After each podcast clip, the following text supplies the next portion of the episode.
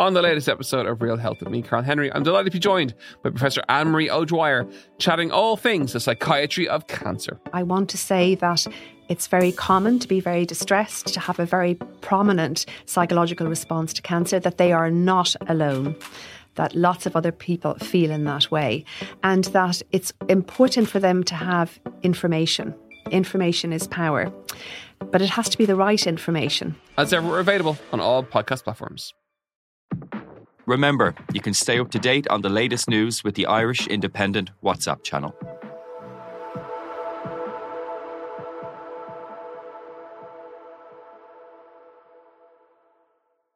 Laya Healthcare. It's good to live. Proud sponsor of The Left Wing with Luke Fitzgerald.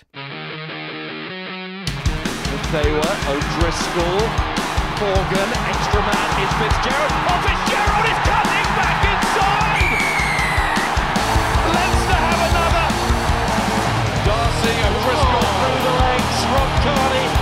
Fitzgerald again, step and score! Number two for him!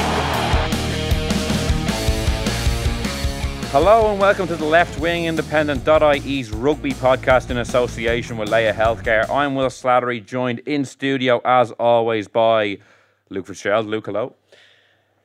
How are we? How are things? I'm good. Yeah? How, how are you? Good, good. Not too bad. Not too bad. Excited about tonight. A disclaimer: Luke is dressed head to toe in golf gear. uh, he usually comes in a suit and tie. Today he's well, I guess you know now that you're a businessman, half the half the you know deals are done on the course. It's, That's uh, what I'm hoping. That's why I've chosen this career path. Yeah. Yeah. So uh, look, hopefully I'm not let down on that front.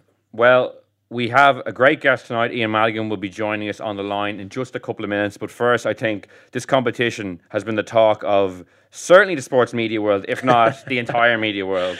Big Bill Slattery's um, tweet to a Twitter handle. Is that- Is that a, is that right? Twitter handle has been blowing up with questions. Yeah, like my Blowing up? scheme, the scheme. Well, Is that right? Big Bill Slattery is your kind of, or am I thinking? No, no, that's the in- Instagram. Okay. Big Bill Slattery wouldn't be appropriate for a work uh, for a work I Twitter handle. work, I Yeah, forgot it's work, Yeah, sorry. Big Bill Slattery on Instagram for anyone who wants to boost my following there as well. Get it? Hit him up. Hit up Big Billy No, I, you know, I got I got about thirty followers out of it, you know, so on Twitter. So that, you know, my There work was go. done from that perspective. But I'm actually looking at a double-sided left-wing mug right now that could hold an untold amount of different liquids for your pleasure, Luke. And we have we had a good amount of questions. You know, I have I have a piece of paper here written down. I think we're just going to drive on into it.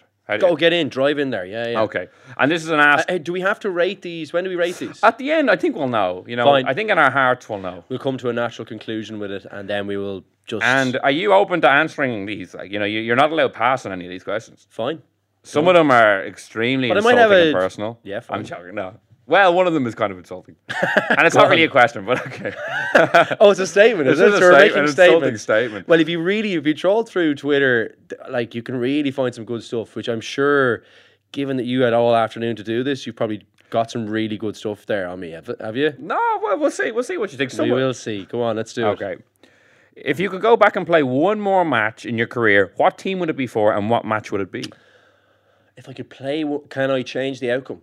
We'll call it yes. As in, like, No, you just have to kind of go I back. just to and go play. back and play one more. So uh, let's go with the one I enjoyed the most. I'm going to say, uh, I'm going to say Northampton. Um, Leinster, Northampton, yeah, 2012, 2011. 2011, excuse me. Um, yeah, I think that was a great match. That was like, we, like it's hard to beat, it's hard to beat the Millennium Stadium. Uh, it's unbelievable. The atmosphere is great. And then obviously the, the comeback was pretty special. Hmm. So let's call it that one. Okay.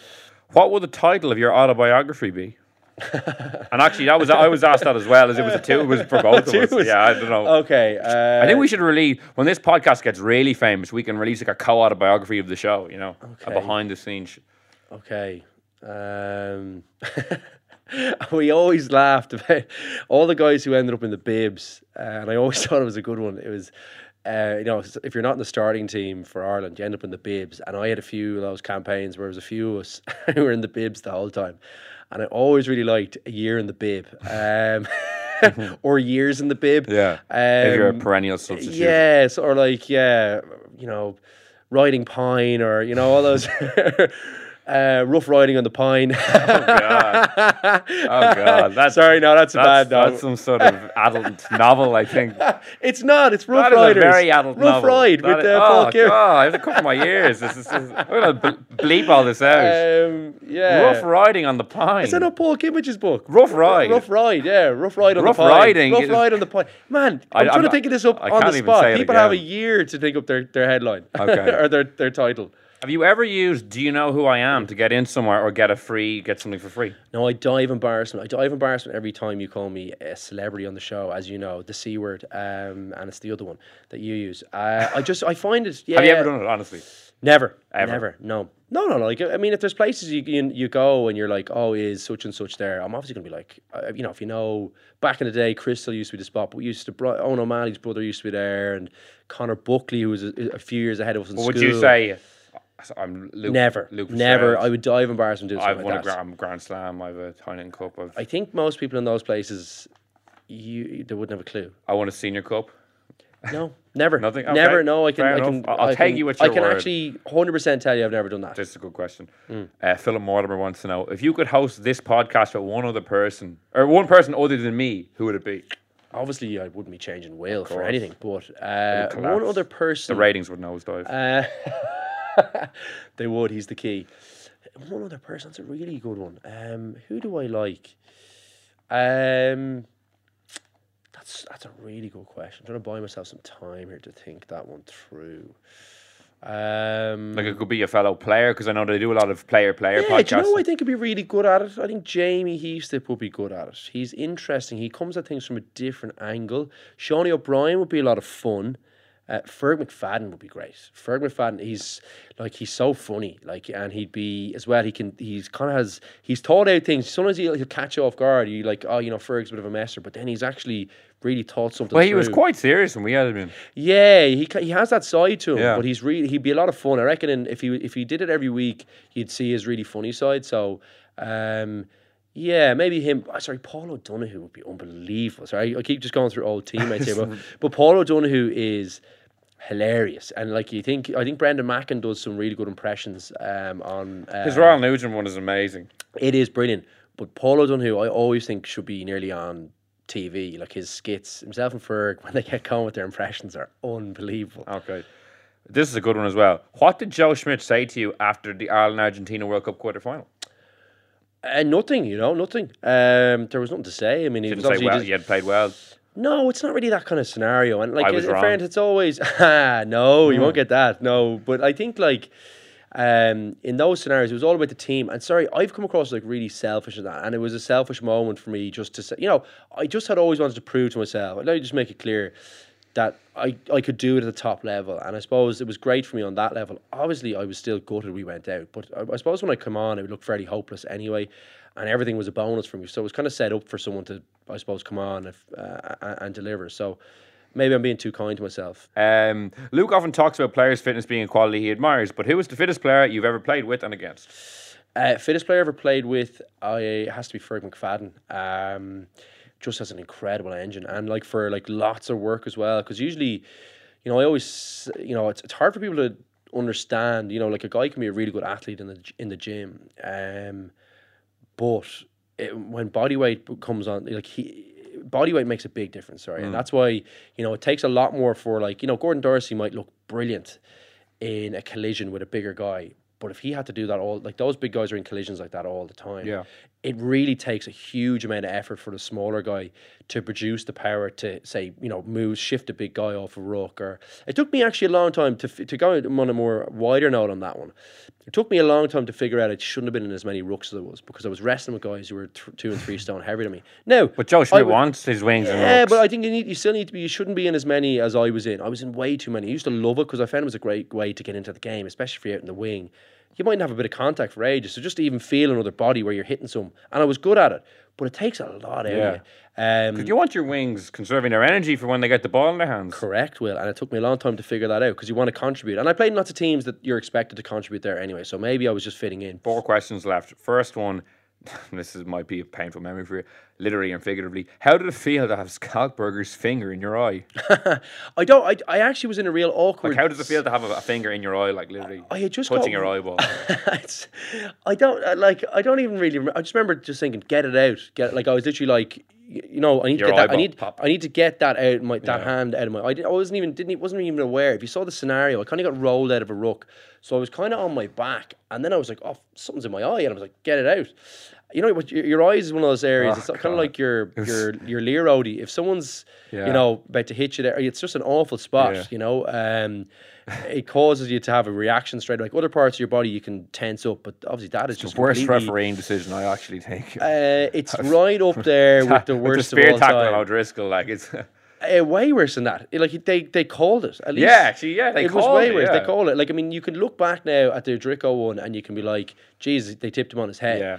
But They didn't see it at the time. Or, no, yeah. it look, could have looked like a shoulder. There's Yeah. a bit of ambiguity there. That one was like the ref. The, the linesman said to the ref, "Listen, mate, uh, that's that, that's gone into the eye. You know, he's he's trying to gouge him. So and he's giving him a yellow.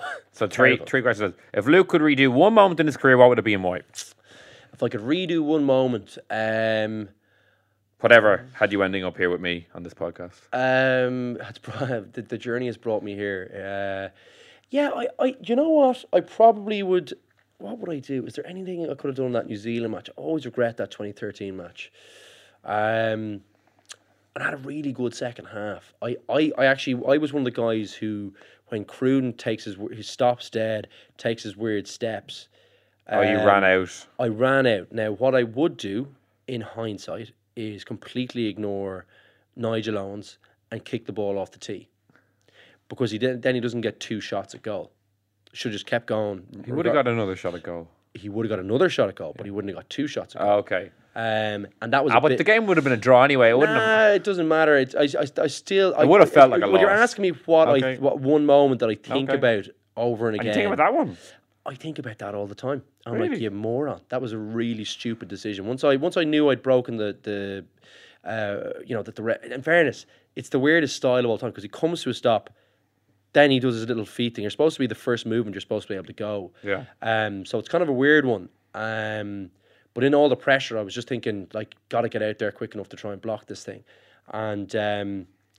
Yeah, I wish I just kicked it off the, the tee or just blocked it or done something. I should have just kept going. This question I really like.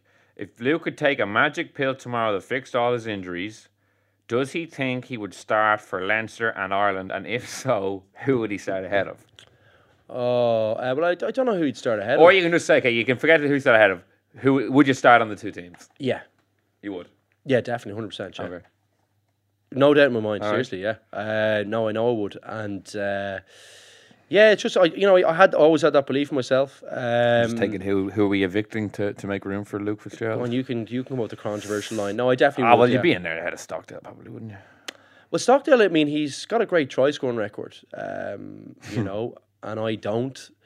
Um, yeah, but There's, I, up, there's a body that you, that you've only got four see, tries for like, Ireland. I, I, I don't. I never really like when I look back at performances. I never really. I, sorry, yeah, it does. By the way, but also when I look back at performances, I kind of I, I, I looked at lots of things. Like I still look at players and I and I think. I don't really care if you scored a try you were supposed to score. You know, if there was one where you was a two and one, you're putting away in the corner. You have you know you have to score Yeah. that one. Everyone's supposed. To. But if you let in a try by making an error, yeah. I, I'm balancing the check. That, that that's what I'm doing. I, I go, well, no, hang on a second here. If you want to be like Drico, like Drico is your man, like he, like he's going to score the try that you mightn't, you mightn't score, but he's also going to stop a try. You know, he he doesn't, he's not going to make a defensive error, and that's why he, you know, I, I talked a while ago about Johnny Sexton. Like Johnny Sexton, probably the most skillful rugby player I've ever played with.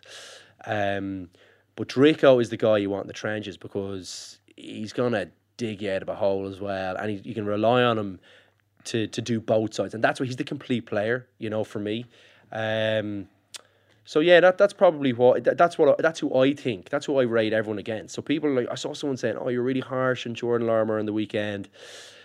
And I wasn't. I genuinely wasn't. I was just saying like he needs to, you know, he's a few technique things defensively that he needs to fix to get better, to be the best, which he has the capability to do. From what I can see, he has the power, he has the strength, he's got the footwork. He's a few things to figure out in attack that he will as he goes on. But defensively, he needs someone to take him aside and say, "Listen, you're getting your weight isn't over your feet here, so you can't distribute the power. You're smaller than a lot of guys, so and you know you look strong enough to be able to compete, and you're willing." But you need to be in good positions. You're, someone hasn't someone hasn't mentioned to him about his footwork. That should be an advantage to him defensively. So those things I was kind of maybe came across as being a bit critical, but I'm I'm really I wasn't. I was just thinking if you want to be the best and look at a Drico, like that's what you got to be. Um, and that's probably why I judged, like say Gary maybe this year as well as another guy maybe I've been a bit harsh on Will uh, defensively, and he struggled with injuries. Coming back, it's always hard to come back from injuries, but um, I, I, I always judge guys from the best, and that's I, I don't think I'll change that about myself. And maybe it's a bit harsh, but sorry, that's that was what I think. So if you took that pill, you could you know replace a couple of different people. Well, no, I just think I was good defensively as well. Like that's a big part of the game for me. I think loads of loads of attackers get judged purely on that stuff, and that's that's no like some of the biggest. A lot of the times, the biggest connections. And the and some of the hardest decisions are on the wing or you know fullback like that's uh, and, and and between nine and ten because tackle on Doug Howlett in the 2011 Pro 12 11 final. or But 12 they're things that they're, they're important things. You It's need good to, YouTube but you need to bail your your your team out sometimes because you might be you're usually marking the toughest guys. Usually usually marking the 15, the second center or the wing, depending on how things go. And a lot of the other positions, second center gets it a lot, and people and there is it's a difficult place to defend. Um, but you're kind of a domino in there to a certain extent. If this, if, if, if you've got a good 12 there, and Drick will tell you, Doris was brilliant in there at defending and getting him out of slots, uh, that, you know, kind of bailing you out. If you have a good 12 there, uh, makes a huge difference. And I think uh, if you're on the wing, because you have to defend kicks as well, um, you can you can get it's good to have a good defender there. I think you look at Shaggy was brilliant there. You know, you look at Isa's brilliant there for Leinster, um, and it's a really tough place to defend. Ferg McFadden, like I mean, I, I thought like I mean, you look at all this all the guys there. Ferg has become absolutely crucial to the team this year because they've struggled out wide defensively, and that's what Ferg brings. So, um, as well as obviously you know he's really coming into, into some form and attack, but. I think it's really important, Will. I think it's a tough place to defend uh, alongside 15. I think it's good to have someone good there. And the last question Does Luke mind Will using his profile in an attempt to get more followers on Twitter via this competition? Absolutely not. You don't? Well, we're a team. Exactly. Like, what's the use having a celebrity involved with a podcast if you can't just- use it to increase your you- own I think you have a bet with someone uh, if that like you know can you slip that in every week? Well, I won't lie to you. When I found out I was going to be doing a podcast with a famous person, I was expecting certain perks to come my way. Free into Krystle, maybe you, a tent at the Galway you races. doing it with Drico or Well, I- I or Seánie O'Brien. I was no, expecting. mate, you got the Z list of the rugby guys. That's that's me. So unfortunately, you're stuck with your. That's the that's the horse you've uh, you've hitched the wagon Well, to. thank God no one asked me if I ever used, you know, do you know who I am to try to get some freebies. I tell you now, you won't get into any nightclubs if you use hey, my name. hey, have you heard of Luke Fitzgerald? Well, I'm not him, but I do. I do a podcast with them, You know. Uh, yeah, and you'll be listen, mate. Maybe try down the road. Um, no, it, it is. It's great. We're a team here, and we're we're having. And Gav, listen. Anytime you feel like getting rejected from a nightclub, just drop my name out there, and they'll tell you to go even quicker. Well, thank you so much for sending in your. Actually, yeah, we need to pick a winner. Actually, for our questions. Yeah. So, which one did you like, Luke? Out of all those, ask me anything. I like the magic pill one. Um, because it was just it had a hint of controversy in there. I don't, it was like a leading question. And I actually made it more leading than it It's was. It's kind of mischievous. I like that one, and it was uh, it was interesting for me to go through that. So that's Um, Mike Code. I don't know if I'm pronouncing that right. Code or Cody. You were the winner of the inaugural left wing mug competition, but it won't be the last because I really enjoyed it, and we got some great questions in for Ian Madigan that we're going to ask him a little later on as well. So I think we maybe in a couple of weeks' time we might. Well, We'll go if again. We'll go again. It was Yeah. a lot of fun. It's nice to interact, and I think uh, more controversial questions if possible. the possible. mugs are pretty pretty. I'm gonna. I was gonna say they're they're hot. Like they're hot property. They're right now. good. I know they're very good. Yeah. So, Luke, thank you for being good sport and answering those questions. And I'm delighted to be joined now on the line by Bristol out half Ian Madigan. Ian, you're the first repeat guest on the left wing. It must be a very, very proud moment for you. Yeah, thanks very much for having me on. Really enjoyed it last time. Um, always good to uh, to catch up with uh, with Luke and yourself. Luke, you know, how do you feel about having a good friend of yours on now again? Yeah, it's great. It's always nice to catch up. We don't catch up uh, often enough, actually. So the left wing has become a nice medium for that. Uh, so Madzo, thanks very much for coming on. Appreciate it, brother.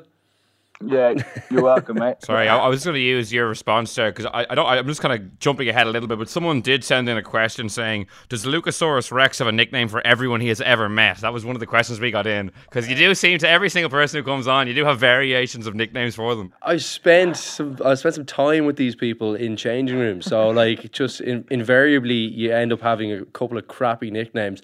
Madzo is one of the it's one it's definitely on that spectrum of shit ones. Sorry, can, we- can we say that? Yeah, that? well um, but uh, I like it. It's he's just Madzo to me. He always Yeah, do you be. prefer Madzo, Mad, Mad Dog? What do you prefer? We've had a Mad Dog Yeah, phase, didn't we? it- it's probably depending on, on, on what Luke needs or wants off me at, at a certain time. So it would be the affable Madzo will be, you know, give me the ball. Whereas um, if I hadn't passed it to him and he was through a gap, he'd probably refer to me as, as Ian. You know, what, what was that about? You know, so uh, yeah, I find with Luke the, the nicknames change depending on, on probably what his wants and needs at the given time. So uh, being on his show, I'm Madzo, which is nice, but uh, That's because you're in the good when I'm books for coming on, man. yeah, exactly.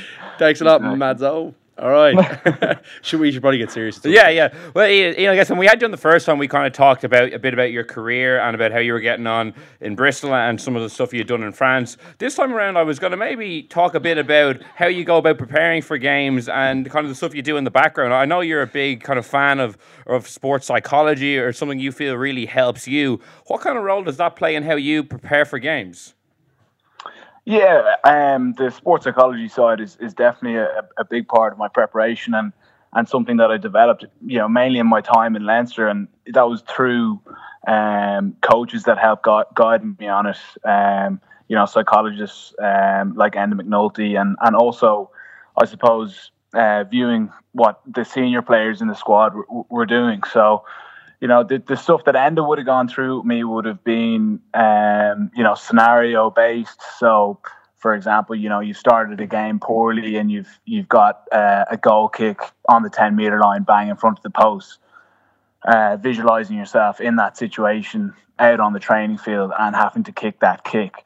Um, so you know, Enda would would throw you know tens tens of those scenarios at, at you during the week, so that when those scenarios came live in games, it was it didn't feel you know as daunting as it would have um, had you not prepared yourself for it during the week. Yeah, it's, Um, Is that why you always And then- started so badly, Mads? sorry, I couldn't help myself, man. I'm sorry. that's your contribution Oh, after that long, sorry. thoughtful answer. That's your first contribution. Jesus, sorry, I'm literally ruining the show already. Sorry, Mads. That one, he was being serious. Sorry. Yeah, and listen, thanks for You're taking us out of all those holes. You, uh, you. Well, I suppose you probably may. you, can't, you can't stop. Well, I, can't was gonna, I was gonna say, uh, I guess as a kicker, you're in a unique position in terms of the mental preparation you have to do versus, you know, even someone like Luke who wouldn't have been having that bit of pressure. I remember reading an interesting interview Johnny Sexton gave when he said he'd be standing over like pressure kicks, and the weirdest thoughts would pop into his head when he was preparing to, you know, go up and strike the ball. Like, does that ever happen to you? You're standing over a big kick, and then like a really strange talk will come into your head, or you might think about something, and you're just like, what? Where did that come from?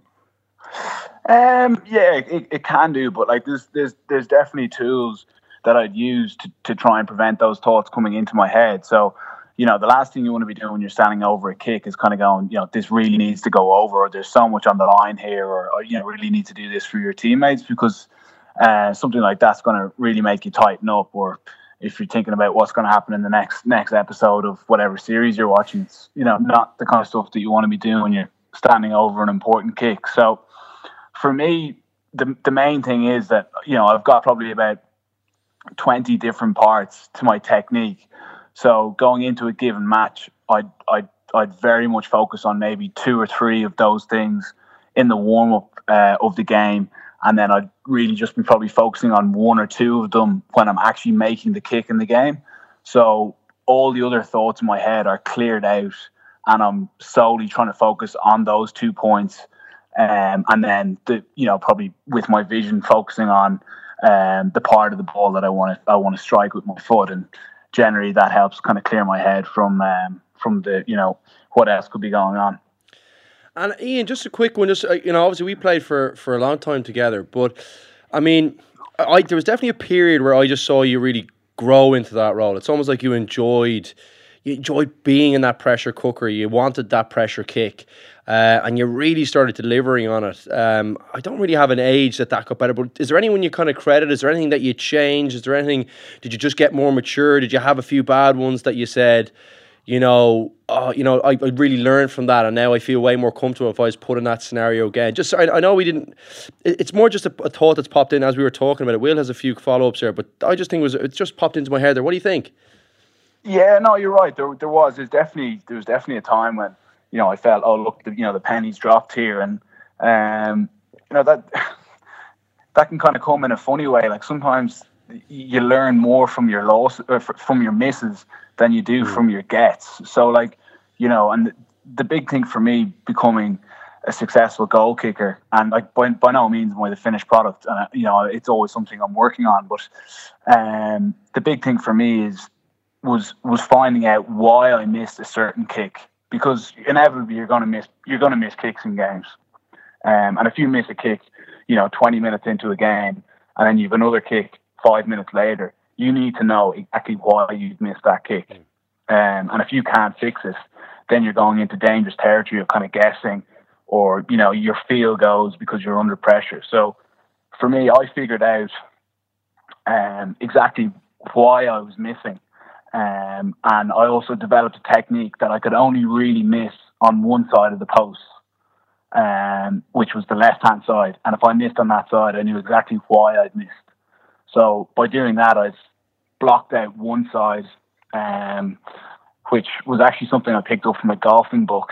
Um, it was uh, Tiger Woods' previous golf coach, um, Hank, uh, Hank Haney. Um, and the book was called, I think it's called The Big Miss. And Tiger was obsessed with being able to block out missing on one side of the fairway. Mm. Um, and I brought that into my goal kicking. So in, go- in golfing terms, I hit a draw off the tee. So I, I you know, I, I hit the ball from right to left. Except um, when you um, block it out. I've seen you block loads out, man. Yeah, so under pressure, I've seen it. Yeah. Well, well I was so. going to say it's ironic that's the book you used because Luke's actually dressed a bit like Tiger Woods' former golf coach tonight. He's, he's off to the driving range afterwards and he's decked head to toe in, in golf gear. it's my new life, man. Strong game on the golf course, and he's got awful etiquette. You're an absolute uh, disgrace. Ian, just when you talked about kind of learning more from your misses, and I, I don't, I don't want to bring up all bad memories necessarily, but there was, I guess, when you were in school, an important kick that you did miss that I've heard you sp- speak about before against Kilkenny College. That it was a real learning experience for you. Was that a point in your career where it was a bit of sink or swim in terms of your mentality, and you seemed to kick on from it rather than let it kind of cripple you? Yeah, in a way. Like to be honest, I didn't learn a, whole lot from that from that miss, technically wise. Um, you know, and like post that game, you know, you, you know, I had dark thoughts of going, you know, maybe being a goal kicker or, or being a rugby player isn't for me. But you know, luckily th- those thoughts quickly passed, and you and you move on. And I was very lucky that you know I had great coaches like Greg McWilliams and, and, and Richie Murphy who you know made me fall back in love with the game very quickly. Um, you know, when I was you know under nineteen, under twenty. Um, I suppose it was it was probably an accumulation of things, but um, the biggest thing for me was really getting comfortable in the shape that I was hitting off the tee, hitting a slight right to left draw, knowing exactly what I did, uh, what I, knowing exactly what I had to do to hit that kick. And then, as Luke touched on there, you know, if I hit a push, it's because I've led with my left left hip, and then if I hit a pull, it's genuinely generally because I haven't committed fully to the kick or I haven't completed my follow through. Um, and the great thing is, like the guy, the the kicking coach is bringing on the tee to me, and he he knows exactly what my misses are. So if I make a miss in a game, I can have a quick conversation with him. He can con- confirm, you know, you led with your left hip there, or you didn't follow through properly. So you know, going into your next kick, that's what you've got to correct. And you know, for me, ultimately, I think I've got um, a t- technique that I could that I can rely on, and that you know I'm confident confident using in, in, in games. You're coming to an age, you know, really coming into the prime of your career, um, and you sound like really really comfortable with obviously a key part of your game. Um, and just from knowing you, I know that you've really grown more comfortable with, with the rest of your game as well. Um, and you've become such a big part of, of what's going on at Bristol. T- tell us, How how's how are you enjoying things at Bristol? Obviously, you had a big weekend. Was it two weekends ago against Ealing that you, you you're after uh, qualifying to, to get into the Premiership? But how are you enjoying things at Bristol and enjoying your role? I assume you're taking more of a kind of that senior player mantle there. Is that is, is things going well there? Are you enjoying your role there? Yeah, very like very much so. Um, you know, while, while it's been a bit frustrating in a way, having to take a step back and a step down into the championship um, being part of a of a team and, and an environment that you feel like you're you're going somewhere is is really powerful. And you know, I wake up every morning, you know, and be it going into training, um, or reviewing games, we're very much heading in a direction. And you know, Pat has this really clear vision for the team.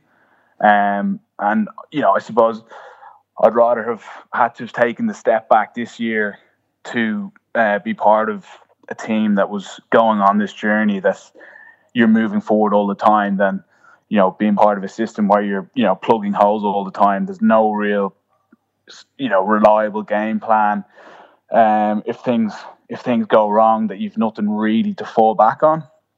Whereas what i've found this year with pat is he's building this really strong foundation that you know i'd like to think is going to be similar to you know great clubs like munster leinster you know, Leicester, Sarries, that, you know, when you do go on, um, you know, the tough losing streaks of losing three or four games, that you've got this foundation to fall back on and, you know, weather yourself through, you know, the tough parts of the season. Um, and, you know, I think teaming up with, with, with Pat has really suited my own style of play. He plays a really expansive, expansive game. Um, he's got good philosophies on you know how he wants the game to be played. Uh, he's really open to ideas that you bring to him, and um, you know, for me, it's it's just been a joy to to, to be part of that and and and to feel like um, you know to feel really valued in the in the environment. I guess from your own perspective, you mentioned at the start of your answer there that it was a bit of an adjustment, I guess, taking a step back this season because obviously you haven't played in Champions Cup very recently, World Cup games. Like, what was it like? Was it hard to kind of reset your mentality to maybe to be going to some of the less glamorous grounds in Championship rugby and, and having to still kind of maintain a high standard? Yeah, it was. Like, it, what I found is I had to really set high standards for. Um, for myself um, and for the team, you know, very much in training. So, and that's been a real measuring stick for us this year is, you know, how we've trained uh, during the week. Um, and we have, you know, very competitive hit outs against each other. We're lucky, like we have a big squad of, you know, 50 plus players. So we can, you know, we can go 15 on 15 regularly, you know, each week and, and Pat can really push us hard in training knowing that if we do pick up one or two injuries, that there's there's guys he can fall back on. Um, whereas you know the reality is in in the in the the championship, there's there's other squads that don't have that luxury because they wouldn't have the depth. Um, so you know what I'd say is we haven't we haven't been you know challenged as regularly as as you, you would be if we were in the Premiership, but that has given us windows to be able to to probably train harder um, and to have more conditioning windows that um, I'm hoping are going to stand to us when when the season starts next year. You know, our season will end at the end of April. We'll have an extended preseason, whereas you know other teams will have you know games up till the end of May, summer tours. You know, we're not going to have too many internationals, so you know, hopefully we can really hit the ground running come uh, this the start of the Premiership um, next year providing we get promoted. That is, um, please God. Yeah, yeah. and listen, uh, I mean, how is just in just in comparison to say, you know, some of the other top coaches who've been exposed to your Matt O'Connors, uh, your Michael Cheika's, your you know Joe Schmidts, these guys. How is Pat kind of stacked up to, to them? I mean, he looks like a guy who's really good on the kind of habit formation side because I always thought I mean, obviously the highlight is that Connacht team that he coached to to the Pro 12, um, Pro 12 final and win. Um, they really trusted like the kind of system. So obviously he's really good at embedding ideas and belief in those ideas in the squad. I mean, how have you found him? How does he stack up? Yeah, I, I suppose the first thing with him is he, he, he's a really, really uh, impressive speaker. So you know, straight away when he stands up in front of the group, you're just like, oh my god, you know, you're just really kind of going, I can't wait to hear what this guy has to say. As you know, as he's got the first few lines out, you're kind of going, this is really empowering stuff. Um, so it was really from day one. Obviously, I'd, I'd, I'd heard good word from from the Connacht guys um, who who'd spoken really highly of him. Um, and then I suppose if you were to compare him to the other coaches, like you know the likes of Joe Schmidt, the the, thing that Joe is, is, is so so good at that that you'd know well, Lukey, is that um, he just reaffirms what he demands every single day. So, you know, if it's getting two guys to the ruck, he'll demand it. If it's your ball placement at the ruck, he'll demand it. If it's your pass quality, he'll demand it. Um, and they're incredibly hard workers. So, you know, they'll go through each tra- each training session with a fine tooth comb. Um, and they'll give the review to you know to the players. They'll go through each game with a fine tooth tooth comb. And if you know you do something well, you'll be told it and you'll feel really good about it. And if you do something poorly, you know, you'll be told it's a work on work on and, and you'll be told about that as well. And I think, you know, Pat Pat's biggest strength is um he does that so diligently every single day for our entire squad. So, you know, for us over the course of the season, the rugby knowledge of our squad and the skill level, um, you know, he's improved it probably by 30, 40%. Whereas, you know, you could have had a, you know, another coach come in that would have focused more on, you know, the top players in the squad and, you know, they would have had, a, you know, the top 20, 25, 30 players might have had a good knowledge of his game plan. But the bottom half of your squad wouldn't. And, you know, ultimately, we both know that, you know, come the November internationals or the Six Nations, they're the guys who you've got to rely on. And um, for me, one of the most impressive thing, things with Pat is he's he's got the the entire squad up to a very good level. Ian, uh, I'd like to get your opinion on. I guess Johnny Sexton's obviously been in the news a lot recently with his great performance in Paris with that drop goal, and you'll know well, I guess, what he brings to the table, having kind of trained alongside him for many years and kind of battle, I guess, with him in, in a way for, for, for a starting jersey. What is it like to be competing with someone like that day in day out? Um, I suppose for, for me, I was never, I never felt like I was directly competing with Johnny. Um, you know, and I think he, you know he probably felt similar. You know, it was it was always about you know each of us trying to be as best as we could be, and then you know ultimately the coach would decide who we go with on a given week, or or if we were to play alongside each other. Um, he's you know he's someone who I, I learned a huge amount of. Uh, you know, consummate professional. Um, I think the reason why you see him hit clutch kicks um, and clutch drop kicks like like he has done over the last few years is because he puts himself in those positions in, in, in, training sessions. So, you know, if you have a kicking competition at the end of a training session, he brings the same intensity um, to those kicking sessions and wants to win them just as badly as he would, you know, a kick to win the Six Nations. So he's just got that inner competitiveness, um, whether it's, um, you know, a game or a kicking competition, you know, for the, the loser has to clean the winner's boots or you know a winning kick for the Six Nations. God, like that's, wasn't in any of that. That's literally what he's like. And Luke, Luke, he knows what he's like. But he's the exact same when he's on the golf course and he's standing over, standing over a big shot. Like he just, you know, he just demands the best of himself day in day out, and that's why he's been so successful for such an extended period of time. I'd be interested to get your opinion, I guess, because Joey Carbery at the moment is in a similar enough position to what you would have been in, in that you're both you were both at the same province as Johnny, maybe as the number two out half, and also kind of the number two out half nationally. Is that tough because you don't maybe get the starting reps that you'd ideally like on a club stage? So then when you are in an international jersey, you still are maybe slightly undercooked compared to what you'd ideally want to be. Um look, it, it, it, can be frustrating at times.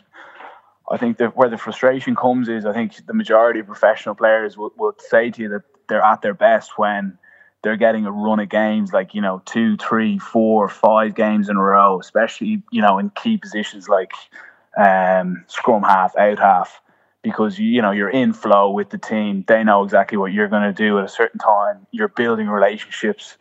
Um, you know, like so for example, if I you know three or four games with Lukey, I'd be kind of you know he'd, know when I'm going to go for an inside pass to him, or your timing on a you know a ball off the shoulder will be perfect. Whereas that isn't quite there when it's you know game one, game two, and you know I've touched on it before that it's it's the preparation in the in the week leading into games that it that is really really impo- important, and you know the accumulation of that over three, four, five games, you know, adds up to, to be something that's really really substantial. So I'd say that's probably the frustrating side of it for Joey at the moment. Um, the flip side of that is, you know, I'd say physically he's feeling really fresh. You know, I'm sure he's training really well and, and, and challenging um, challenging the the first 15 when he's running in the in the reserves and um, you know chomping at the bit to get on. But um, I suppose when you're in the in in the situation, you're just really going day by day and, and, and trying to do your best. You're not really looking at the at the bigger picture, and you're you know you're certainly not feeling sorry for yourself. I'm sure he's he's loving you know every second of it with uh, with Leinster and, and with Ireland, you know, just as I did. It's funny, Luke, the way you know when, there's a situation like that, a lot of people looking in from the outside are kind of like, let's just put Joey Carbery in another province. That way he can play all the time, you know. But it's not that simple. The player themselves, obviously, especially in Irish where it's so you know parochial and tribal that you want to play for your own province. It's not that simple to just move chess pieces around like that. No, it isn't. And I think you've had a few players say as much. You know, I think Joey has actually publicly said, you know, that he's happy to stay and, you know, fight in Leinster, happy to just, you know, to, to play for the province that he wants to play for, which is Leinster at the moment, you know. So, like you said, it's not that simple. Um, you know, I think at times they will find it, like, the last thing you want is to be stacking guys up behind, you know, a first 15 or, you know, having them play all the games that aren't the big ones you know, you need access to the big games. You need to be playing in those ones. That's how you improve. That's how you're Jordan Larmour, you know, delivers and all this potential he has. That's how Joey Carbery gets better and better and becomes that, you know, Ireland's, you know, ten for however long or fifteen, wherever wherever he may end up, you know. So it is difficult. I think, like you know, we're talking to a guy. In fairness, we couldn't have a better guy on the phone to be talking about this stuff, Mads. But because I was always so impressed, you know, you know, he obviously Mads had lots of um, lots of fights for, for for positions for a long period of time at Leinster, and the how he dealt with that, how professional he was training wise. He actually lived what he was saying there about, you know, trying to, you know, he, he always got himself in the best shape possible if he wasn't starting. And I think, I mean, w- what do you think? I mean, is, is that the biggest challenge for you is to try and stay positive in times when, you know, after a game that's, you know, maybe the team or yourself haven't had the best uh, game and all of a sudden you're saying, you know, the coach saying, actually, you know what, I'm going to go, you know, with Jimmy Gopperth this week or I'm going to go with Johnny this week. Is that the biggest yeah. challenge for you? Yeah, like that, you know, that is the, that is you know, it's it's really tough at the time. But like, um, as you said there, you know, you, you're in it for the long game. You know, mm. it's you know that's one given week that you're not in. You know, you're still fit, so you go to yourself, right? You know, I'm, I'm not picked to start this week. Am I on the bench? If so, I'm going to do everything I can to prepare myself really well, make a good impact, and please God, the coach is going to go with me the following week. Mm. If you know, if it's worse than that and you're not in the 23, then you're going to go, okay, well, I'm going to you know, get my extra weights in, get my extra conditioning in, you know, maybe work on the things that didn't go particularly well from your game, be it your, you know, your tactical kicking or your passing or your tackle tech, and tick off all those boxes, you know, improve yourself along as a player. And, you know, when your opportunity comes again that you're you've improved and, you know, you prove to the coach that, you know, maybe he made a mistake by leaving you out. Um, and you know, it's not a game. It's not a game of perfect, as we know. We all make mistakes. Mm. Sometimes games just don't unfold your your way, and there's other days where um, you know players you're playing playing against make mistakes, and as a result, you have the game of your life. So um, I suppose I've I've ridden those uh, waves throughout my career, and um, I suppose for me the biggest thing is just being consistent to myself with the work that I put in week in, week out, uh, ensuring that I'm available to be selected by the coach on a given week. And, you know, that's that's something that's been really good to me. You know, my availability has always been high and yeah. if you're not available, you're nowhere really, you know. So would you be able to talk us through a bit your kind of post match, how you go about kind of reviewing a game you've just played? Say if you've maybe made a couple of errors that you want to look back on, or even if you've played really well, like what's the kind of the next 24 hours like for you after a game when you're looking back over it um yeah i the way i've reviewed games has probably changed as i've got older so um you know i'd be reviewing the game much more now um how the team went you know how our systems went um, our guys in the right position, why certain things didn't work out. Whereas, you know, five years ago, I would have been, um, how good was my passing? What was I like one on one with that guy? What was that tackle like? Whereas now it's much more systems based. You know, what, you know, what direction is the team going? Have we improved um, the shape we're running off nine? Have we improved the shape we're running off 10? Is our width better in defense? So I'm looking at it more um, more that way, I suppose. Um, and then obviously you're, you're still looking to make sure that within those systems you're executing your role as well as you can um, to enable you know the players around you. And, um, I suppose even system wise with with Bristol, it's slightly different. You know, I don't, I'm. It's not really my role to, to carry the ball as much as it would have been when I was with Leinster. You know, Joe Joe Schmidt would have always encouraged me, you know, to you know, play on the gain line and feel free to share the load with the centres to carry the ball. Whereas I think you were top try scorer in the league one year. Couldn't buy a pass off you, Mads. Yeah, I don't know if it's a great sign of the out half is the top try scorer. Honestly, Will he was yeah, there, Ian there every go. week. Ian every week. Show and go, show and go, show and go. but it was a real strength to your game. Went, there wasn't a week that went by uh, post that that Luke wasn't telling me that my hand speed was my real strength. Such a good passer, Ian. Such a good passer. Yeah, Play to your so strengths, Ian. Uh, Play to your strengths. he was a very good, very, very good manipulator, uh, Lukey. it's more like Chubbo. yeah, I think you One might have picked it guests. up off Chubbo. Right, you know, you've obviously become a bit of a go-to guy um, you know, in terms of probably dialogue. And just, I'd say, you know, Bristol have made no qualms about kind of how aspirational they are in terms of trying to get to the Premiership. And I assume from your experiences in being in setups like, you know, Leinster and Ireland, um, that you're kind of a go-to guy for you know the coaching staff in terms of ideas, um, and and some of the younger players. I mean, do you have any to go? Have you got a kind of mentoring kind of role there as well as obviously having that that dialogue with the with the coaches being a, a playmaker, their main playmaker in the team. Yeah, I suppose like for me, um, you know, going through Leinster was, you know, probably the, the, the, best apprenticeship you could have.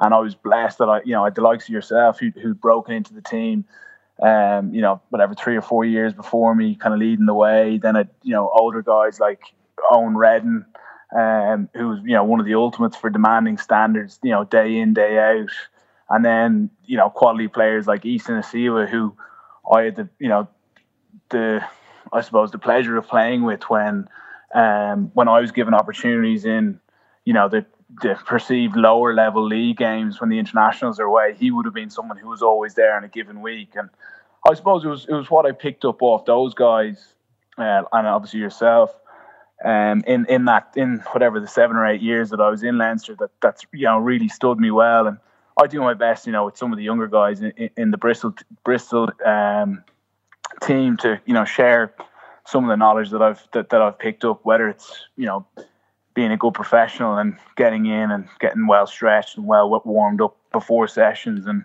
making sure that they're prioritizing the the rugby sessions and not the gym sessions. And you know what they're doing with their their lifestyle outside of the game, um, and you know all the way down to detail, I suppose of. Mm. Eoin Reddan's uh, relentless ruck counting. Like I don't think there was ever there was ever a time he, he, he, let a let a ruck go that there wasn't two two guys in it, and it used to drive me crazy at the time. But um, I, I can tell you from spending 12 months in France, I can see the value in it now. yeah, do you, um, do you, sometimes feel yourself saying kind of little, kind of maybe buzzwords or phrases that you would have maybe heard Joe Schmidt or some of the other senior players say and think, geez, I'm, uh, now I'm the senior player or no, I, no, I'm saying that? Yeah, I, I suppose it's something that probably happens. Um, yeah, that happens naturally. And um, when I was still in the in the in the Leinster team two two seasons ago, I was you know I wasn't a, a senior player because there was you know still lots of older guys there, like you know the likes of um, you know, Lukey, Seánie, oh, Johnny, Jesus, man. Jamie. That's unbelievable. Yeah, but you've two years on me. You know? that is incredibly rude. You're never coming back on the show. no, but there was there was still like like even in the halfbacks, Isaac Boss, Eoin Reddan, there was plenty of senior guys still there.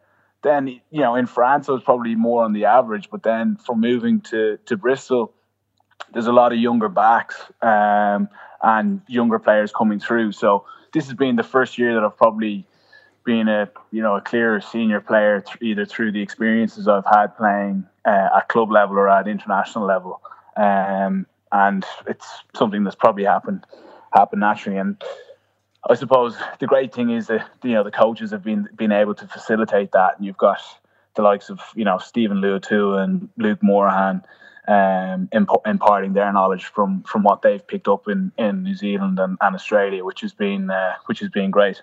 Luatua is a serious player, incidentally. He's yeah yeah no. In fairness, have you learned lots? Have you learned anything different? I mean, obviously we, we were exposed to a couple of you know really high level guys from from Super Rugby. Any any any new ideas? Any way they think that you kind of find? Oh, I mean, you're you're kind of saying, oh, do you know what? That I hadn't thought about that before. You know, and you kind of say, geez, that's probably why they probably all think like that down there, and that's probably why they're so hard to beat or whatever. Anything like that you kind of can can think of? Yeah, I, I think I think I think with the Aussies, you know, they they've just lovely timing onto the ball. Um, I suppose from playing with Adam Ashley Cooper last year and, and Luke Morahan this year, um, yeah, it's just their time, their timing. They're very patient. You know, they very rarely overrun a ball. Um, you know, they, they hold the width really well. Like they'll they'll trust their their out half or their centres that they'll get the ball to them. Um, and I suppose they're you know just really high percentage guys. You know, they rarely rarely make mistakes. They cover the backfield really well. Um, I suppose just just small things. Um, very good trainers, the, the, the Aussies. Like I don't know, whatever way they're they're put together, but geez, they can you know they can they can certainly churn out the miles and do it on a consistent basis. Um, so yeah, they're just it's just small small small things really, I suppose, and um, different way they they view it. Like you know they, as I said, their timing's very good. They hold their feet very well. You know when to distribute the pass, their timing, um, small things like that, I suppose. But um, mm different ways that they'd have played the game. And uh, listen, uh, obviously, you know, you're it's kind of the second year now you've you've been out of Ireland. Obviously, with that that player policy, you've unfortunately had to had to be watching it. But how have you found? I mean, have you have you enjoyed the Six Nations so far? And um, how, how, do you find watching? Is it, is it tough to watch? Yeah, well, uh, you know, I, I think for me, I, I, I haven't been playing well enough over the last eighteen months to to, to warrant a call up. So I certainly don't feel feel, feel hard done by and. Mm. Um, you know, for me, ultimately, it's it's about playing as well as I can. Um, you know, come come next year and and and hopefully, you know, forcing a conversation that that can be had. And you know, you don't know what can happen in mm. in in twelve months. Like we we both know that a, a week is a very long time in in sport. So for me, it's about you know getting in the best condition possible and playing my best rugby that that I can. Um, and hopefully, you know, that will force a conversation to be had. But I suppose for me, watching Leinster and Ireland over the last 18 months, I probably found it very difficult initially and um, was watching the games in, in, in, silence, really. Like, you know, it was, I, I, you know, I wasn't, I wasn't really cheering them on, but I certainly wasn't hoping the other team was going to win or anything like that. But it was just a, a kind of numb feeling of not being part of it, which I did find hard. But um, I can tell you this year is slightly different. You know, I'm back back up, jumping out of the couch and cheering the boys on, and you know, I'm still I'm very much uh, very much a you know massive Leinster supporter. You know, have been all my life, and you know they are my team, and um, you know it's it's great to see them doing so well, and I suppose similar with with the Irish with the Irish team. You know, uh, incredibly proud to be Irish, um, and you know I love supporting the national team. to the extent that I'd be singing the national anthem in, in the living room when they when the boys were lining up. So, well, I must ask uh, you now that you've, you've mentioned it, like, what was it like to watch that Ireland game in Chicago against the All Blacks? You know, you'd obviously been kind of in the squad pretty much for two or three years in the build up to that, and it was Joey Carbery who had only turned twenty one that week who kind of got the, got a bit of glory then. Yeah, like that. That was one of the you know one of the tougher tougher ones to watch. Um, you know, and even the, the, the, Six Nations last year probably hadn't quite got over it. Um, that you know that you're out of the system, and it, you know it, it does it moves on very quickly, and you know I'm, I'm sure Lukey can relate to it. Like you know when he when he finished, you, you, you know you kind of have it in your head.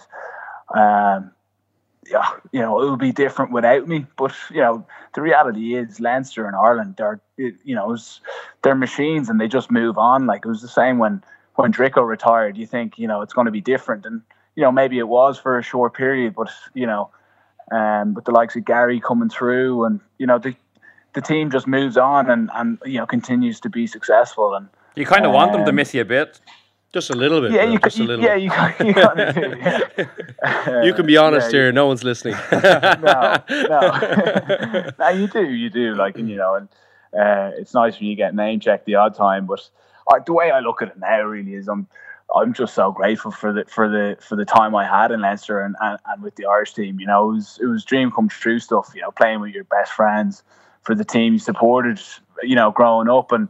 If an opportunity came to, to, to pull on the blue shirt again or the green shirt again, great, you know, but I, I don't look back on it uh, in any with in any way bitterly of uh, of missed opportunities or whatnot. It's it's um, you know there's there's plenty of, of other sob stories out there, and uh, my, mine certainly isn't one. Ian, I'm going to put some listener questions to you now, if that's okay. Yeah, yeah. And Luke, f- feel free to jump in now if anything, anything here sticks out to you. This is from Dara. Is Ian proud of his trend-setting hairstyle that all the youths have these days? I hear if you ask for the Mad Dog in a Dublin Barbers, they know exactly what to sort you out with. I don't know about that. The Um, wire brush. Uh, the last time I was black, I was back in, in, in Blackrock College. Uh, Alan McGinty pulled me into his office and he and he said, "Stop getting the cut so tight because I'm gonna have to. Otherwise, I'm gonna have to keep suspending our students." So, uh, I, Well, Barry PM wants to know Ian's played in England and France. What's the one thing from training abroad that you'd bring back to Ireland? And what's the one thing from training in Ireland with Leinster and Ireland that you'd like to bring abroad? I even found that Um, confusing. good question. Uh, I suppose like from France, like on, on like a down week, or um, if you're not selected in the 23, that didn't make it particularly enjoyable. Like you could find yourself playing five-side soccer or tip rugby, which, that explains so much.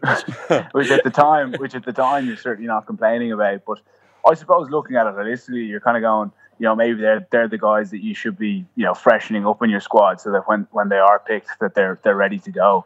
Um, So bring back a bottle of rouge and a croissant from France from training, uh, and maybe a soccer ball. Fine, okay. Yeah. um, and what would you what would you take? Uh, like what, what would you take? Um, I suppose over from from Ireland to there.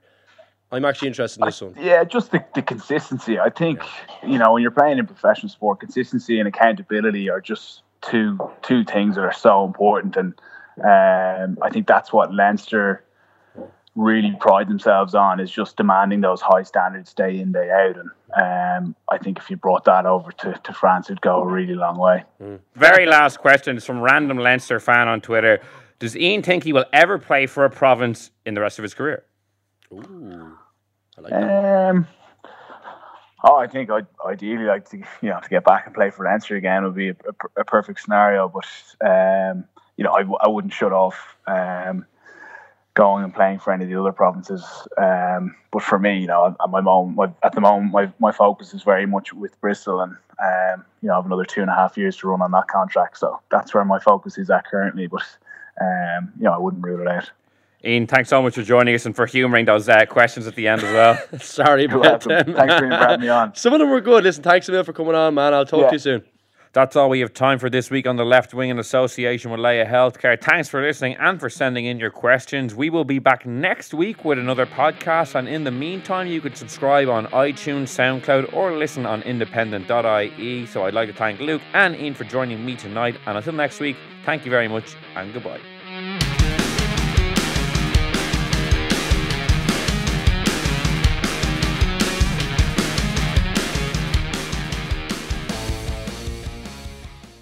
Laya Healthcare. It's good to live. Proud sponsor of The Left Wing with Luke Fitzgerald.